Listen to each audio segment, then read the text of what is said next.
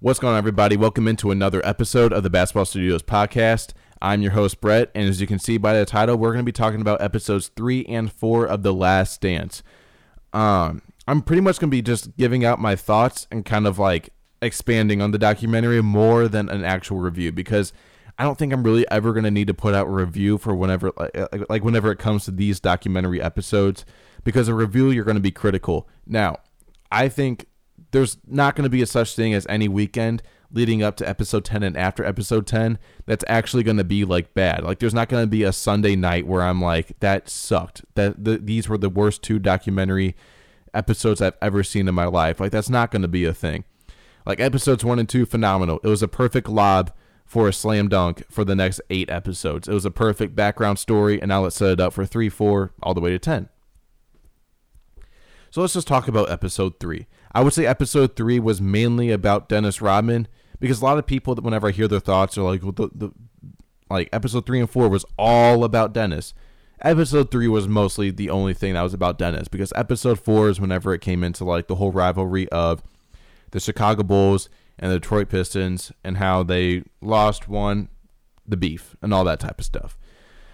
So Dennis Rodman, um, I think episode three, the main point was Dennis Rodman going on that vacation that supposed 48 hour vacation that Dennis was wanting to go on. And I remember, you know, from the documentary, Michael Jordan was telling Phil Jackson or somebody, the owner, somebody was like, I like, I'll bet everything that Dennis Rodman does not come back in 48 hours. Like, you're not going to see this dude back in the practice facility, back in Chicago, back with the team in 48 hours.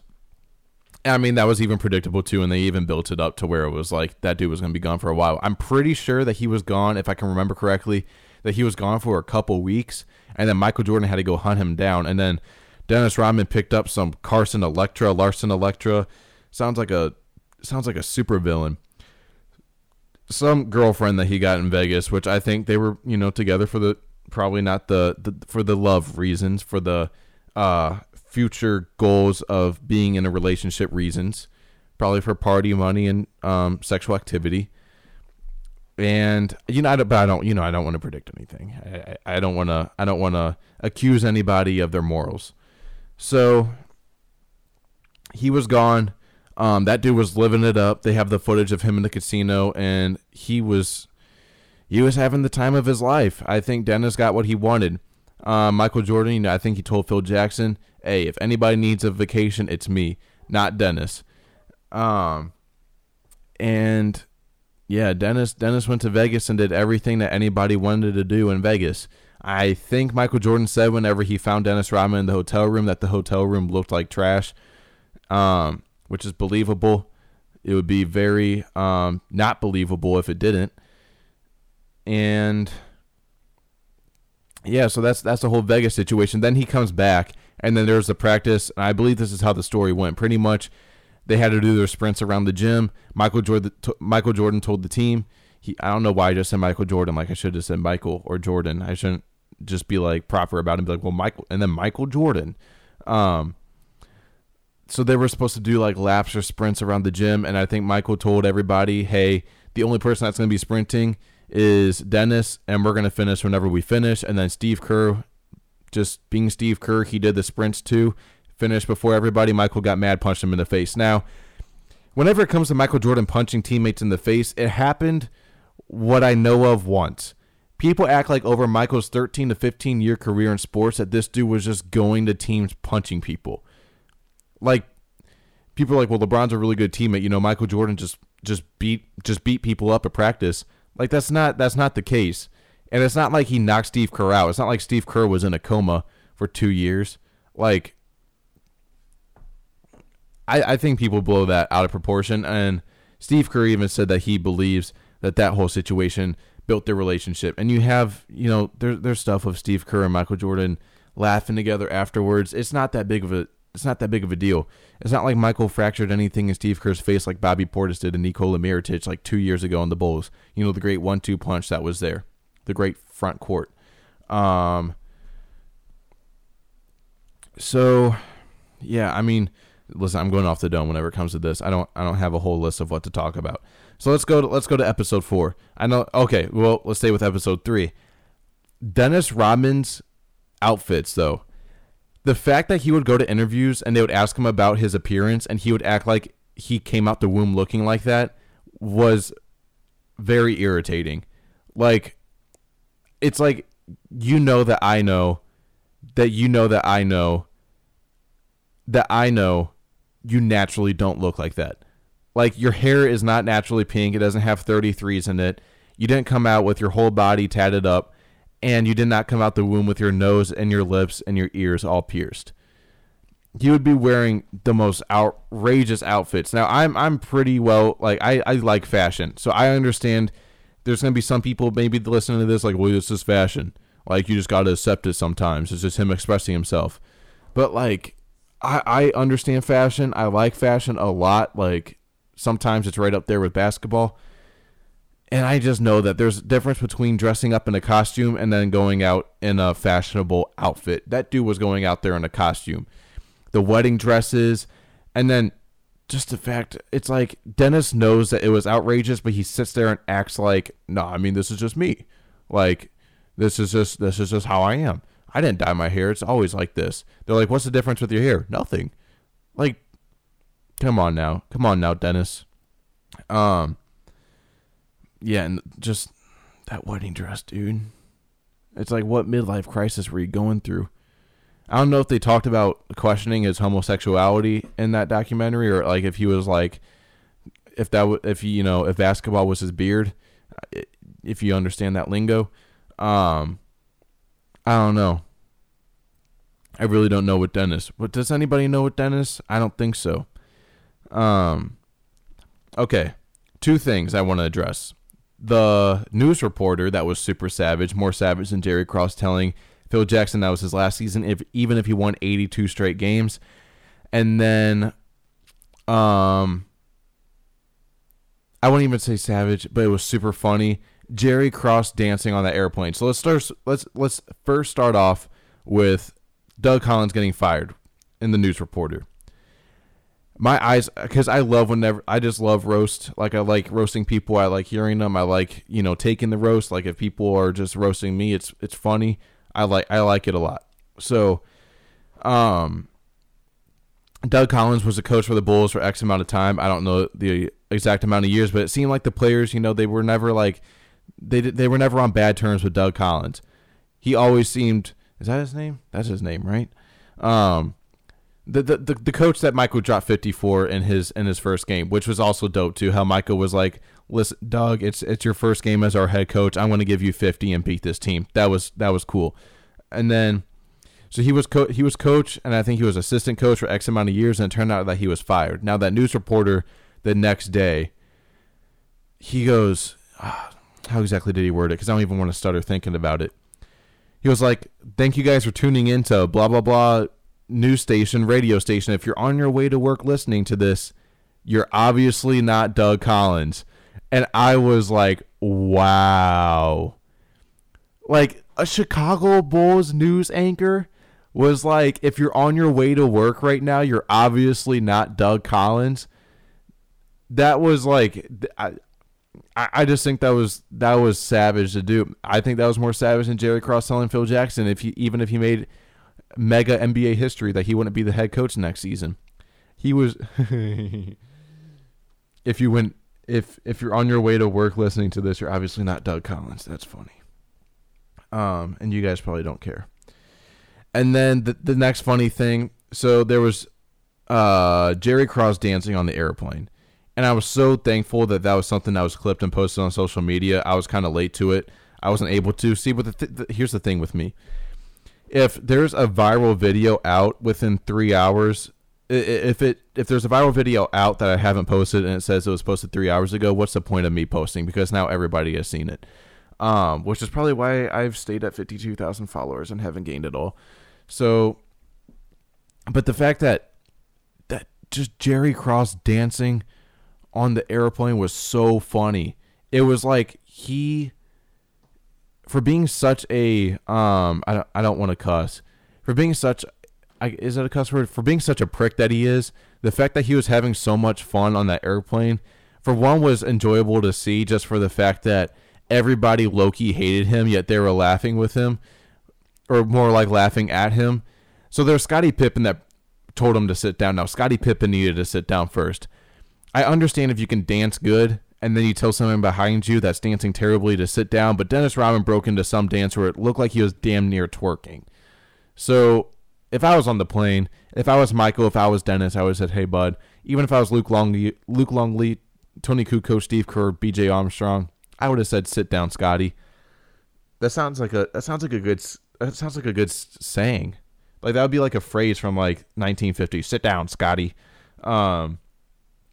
So Scottie, yeah, Scottie broke into some dance that I guess everybody was grooving to. I, maybe it was like the the Bobby Shmurda uh, dance because I can't say the name of the of the song because I would be called racist.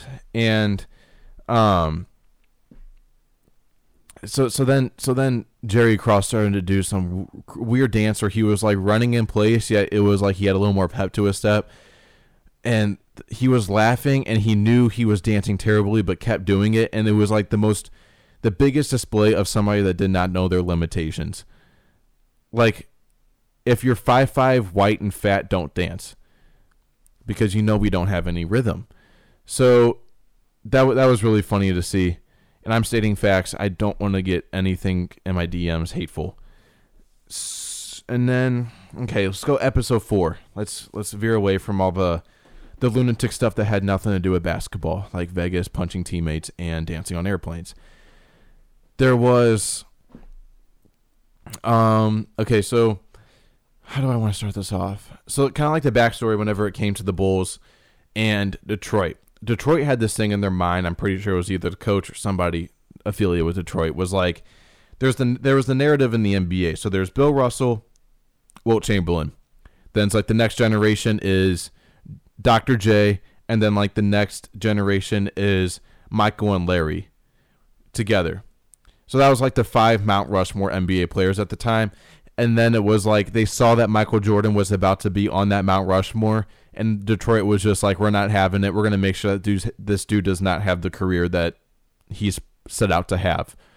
That was kind of like the the the moral of the hatred of Detroit for Chicago is that Detroit did not want Michael Jordan to win at any given cost. Yes, they didn't want Scottie and everybody else to win, but it was like, what can we do to make sure that Michael does not have a good career? And there's like the teams in NBA history that everybody builds to beat so like say like I would say mainly the past three to four years. I guess you could maybe say five. I would say past three to four years, disregarding this past season and their performance, the Golden State Warriors was that team that teams were like, all right, how can we build our team in order just to beat the Golden State Warriors? We don't care how to beat the Bucks, the 76ers, we're not worried about them. The Clippers, we're not worried about them. How, well, Clippers, okay, that was a bad example.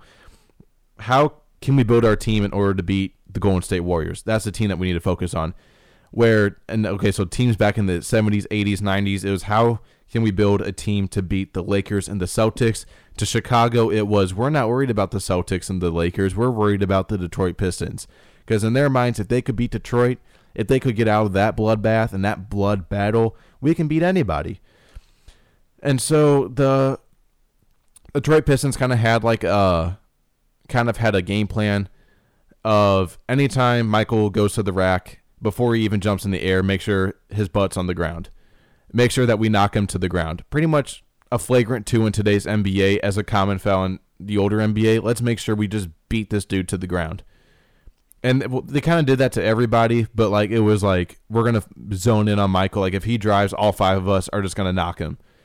So then after that kind of notion got around the league and they started doing it, there came the Jordan rules, which was, I mean, we have it in we have it in the NBA now, and it's obviously it's been a thing forever in the NBA. How you have to protect your all stars. So it can be better for worse. It can be James Harden or it can be Michael Jordan. So like say James Harden, they protect that all star just to protect them because if you blow on him, they might review it for a flagrant which is the worst part. Now, for the better, which I, I, totally understand, whenever it comes to Michael Jordan, you have to protect Michael Jordan. You cannot be letting teams knock down the face of the NBA and try to ruin his career and, like, you know, just they, they wanted to take his head off. And you can't have that if you're the NBA. You need money, you need business, and you want your players to stay healthy, especially especially your all-stars. Um not saying you don't want role players to be healthy, but you guys understand what I mean. How can we how can we put butts in seats in the tickets? Um in the arena. So there was the Jordan rules that kind of came out to where um, the refs paid extra attention on Michael, making sure that they that the Detroit wasn't going to be as physical with him as they wanted to be. So if they did knock him to the ground, it would be reviewed as a flagrant, a technical ejection, yada yada yada. Now they were kind of able to do it with anybody else, but like I said, it was the Jordan rules. If Jordan's on the floor, let's make sure that this guy goes to the free throw line deservingly. Make sure players get taxed deservingly. Um, I thought what was really dope is whenever Scottie got knocked to the ground, and I think they were saying how like, like, I, I think it was Dennis that did it. I think Scottie just came down with a layup. It was like a dead ball, and then Dennis Rodman just pushed him out of bounds. And Detroit wanted to, you know, have a reaction because if you get in a team's head, you've won. Because then they're playing by your, like, then they're going to start doing whatever you want them to do. So I think they were wanting a reaction out of Scottie, and Scottie just sat there and looked at him like, I'm not even going to fight. Like I'm too good to fight you guys, and you're not going to get in my head. And I think that totally shifted the way. Like I think that one play, which I don't know if I'm thinking this just because I saw in the documentary they made a really big point at it. I think that one point was kind of what shifted the whole like Chicago Bulls starting to gain an edge on the Detroit Pistons. Now, I mean, there's some points I'm going to go over, but you guys know, like you guys know everything. You guys watched the two hours, which yet again that felt like five minutes watching those two hours of footage. Um, and then so then there was there was the infamous year of the Chicago Bulls finally beating the Detroit Pistons in the playoffs, and then Detroit leaves the floor without shaking hands. This was my favorite. This okay. I know how I said the Jerry Krause the news anchor, and some other points, but this was literally like my favorite, like the best part of the documentary of what I came for two. What I waited a week to go see or not to go see because it was on it was on my computer, but to wait to see was like Michael now and Isiah Thomas now talking about that situation. I don't know if Scottie and Isiah, all right, I don't know if uh, Scottie and Dennis gave out their thoughts. I can't exactly remember. Uh, I, I would be, I'm pretty sure that uh, Scottie and Michael would probably have the same opinion. They kind of seem like they have the, they both kind of have the same mindset whenever it comes to like uh, sportsmanship and stuff. So the Chicago Bulls was it a sweep or was it not a sweep? I'm pretty sure it was a sweep. I feel like the Chicago Bulls beat them 4-0. If not, my intuition says it was 4 to 2. Either way, they beat the Detroit Pistons in a playoff series for like the first time and with like 15 seconds left, I don't know the exact time, but I'm going to estimate with like 15 seconds left, the Detroit Pistons, the, the the Detroit Pistons just walked by the Bulls bench and went to their tunnel, went to their locker room without even shaking their hands and giving their respect. Which I thought was a pretty bad, don't want to cuss, a pretty bad move on the Detroit Pistons part. I don't like Isiah for that. I don't like the Detroit Pistons for that. Um and then Isiah's trying Isiah now, like 35 years later, is like oh, there was no sign of disrespect whenever it was uh Lakers versus Pistons or something, the NBA final or Celtics, whatever. I think it was the Celtics because I'm pretty sure it was before the finals. Whenever we beat them in the playoff series, a lot of them just went to the locker room after the buzzer sound. Some shook hands. So we were kind of just going that route. It was no sign of disrespect. We just saw them do it. We didn't have any harsh feelings towards them, so we didn't. So I don't really know why the Bulls feel bad. Like Isiah, you guys, even if that was your intent, you guys did it in the worst way possible.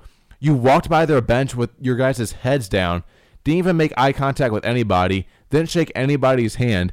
With like, there was still, the game was still going on whenever you guys did it. It wasn't like, oh, literally last three seconds of the game, let's dip. It was like, we still got a couple possessions left and they just dipped. Which is the worst sportsmanship move, other than like intentionally hurting somebody. But as far as like giving your respect after a game, like that was terrible. And then Michael watched Isiah say how, oh, I didn't intend it on being bad. Michael was just like, yeah, 30 years after you get the press all on you and you get critiqued for it and you have 30 years to think about this scenario, of course you're going to come up with a new way. But he was like, I know well at that given time, it was not in it was it was in bad intentions of them doing that. It was them being bad sports. They were intentionally not giving the Bulls respect. And like I and Isiah, man, now Isiah's on a press tour just like Draymond Green. Draymond Green right now is on a nice little press tour of just saying anything in the world, saying that him and Steph are the two biggest reasons why the NBA is a change, which that's a t- totally different podcast episode. But Draymond is on a LeVar Ball press tour right now, where he's just going to the media, going on podcast episodes, just saying the most crazy stuff. And like now Isiah's doing it.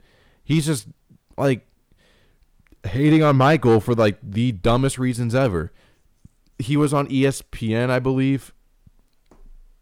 On the dude that's like on Mike and Mike. I don't know. I don't care about these ESPN shows. It, listen, people, it's all entertainment. They're gonna debate. They're gonna have their crazy opinions. Why? Because it's for entertainment. Um, it, would be boring having two two anchors on ESPN just stating obvious facts and being very objective they're going to be the most objective possible. So they have delusional thoughts, and then we talk about it, and then they go viral, and then they make money, and then they get more advertisements. It's all entertainment at the end of the day. So then Isiah Thomas goes on like some ESPN and is just like, "Oh, um, I want to touch on something about the documentary. Why are we praising Michael Jordan for putting on like 20 pounds of muscle?" That's what players are supposed to be doing. That's what high school players are doing. That's what college that's what college players are doing. Why are we praising Michael for it? because that was the way he got better. Whenever you put on muscle, you become a better basketball player. Isiah Thomas, you're probably the same as that guy that praises Giannis Antetokounmpo for putting on 50 pounds of muscle since he's gotten into the league. I bet if I trapped you into a corner and was like just like talking to you on a show and be like, so yeah, talk tell me about Giannis's development. What have you really liked? I bet something that would come out of his mouth is, well, look at how his body has grown over the course of his six year career or whatever. Look how he went from skinny to super muscular to looking like a super dominant eh, dominant NBA player. I would be like, well, why are you praising somebody for lifting weights? Like, lifting weights is the same exact thing as practicing your shooting, like as practicing your shot. Like, putting on weight as an NBA player is the same thing as working on your dribbling, as working on your handles. It's the same exact thing you're working on a certain aspect of the game that comes from the physical perspective. So there's a skill and there's a physical part of basketball. Skill, shooting, dribbling. Those are two things you can work on. The physical the physical aspect, either losing weight, gaining muscle weight, that's what he was doing. So why not praise him? We praise him for getting better at a certain aspect of the game, which was his strength, which helped him out on defense, which helped him out in the post, and which helps him out, you know, whenever you go up and you take contact and you're trying to do a layup or a dunk. That's what strength helps you with, bud. Um man. So Isiah just just stop talking, dude. Unless it's like actually giving somebody respect.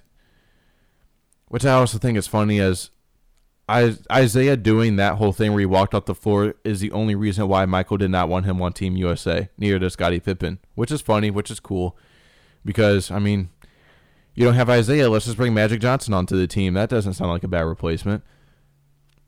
Um. Yeah, I can't. I can't. I know you guys might be wanting me to talk about something that was in there. I mean, I know it feels like five minutes of footage that we watched, but that is two hours of information to dissect on. Um. So yeah, that's my thoughts over episode three and four of The Last Dance. I hope you guys enjoyed. If you guys hate this podcast episode, give it a one star. If you loved it, give it a five star. Whatever thoughts, opinions that you want to share with me, just DM me on Instagram at Basketball Studios. And I hope you guys tune into the next episode. Um, I'm definitely going to try to have episode five and six like within the 48 hours of that those two episodes coming out. So, all right, I'll talk to you guys next week. Peace.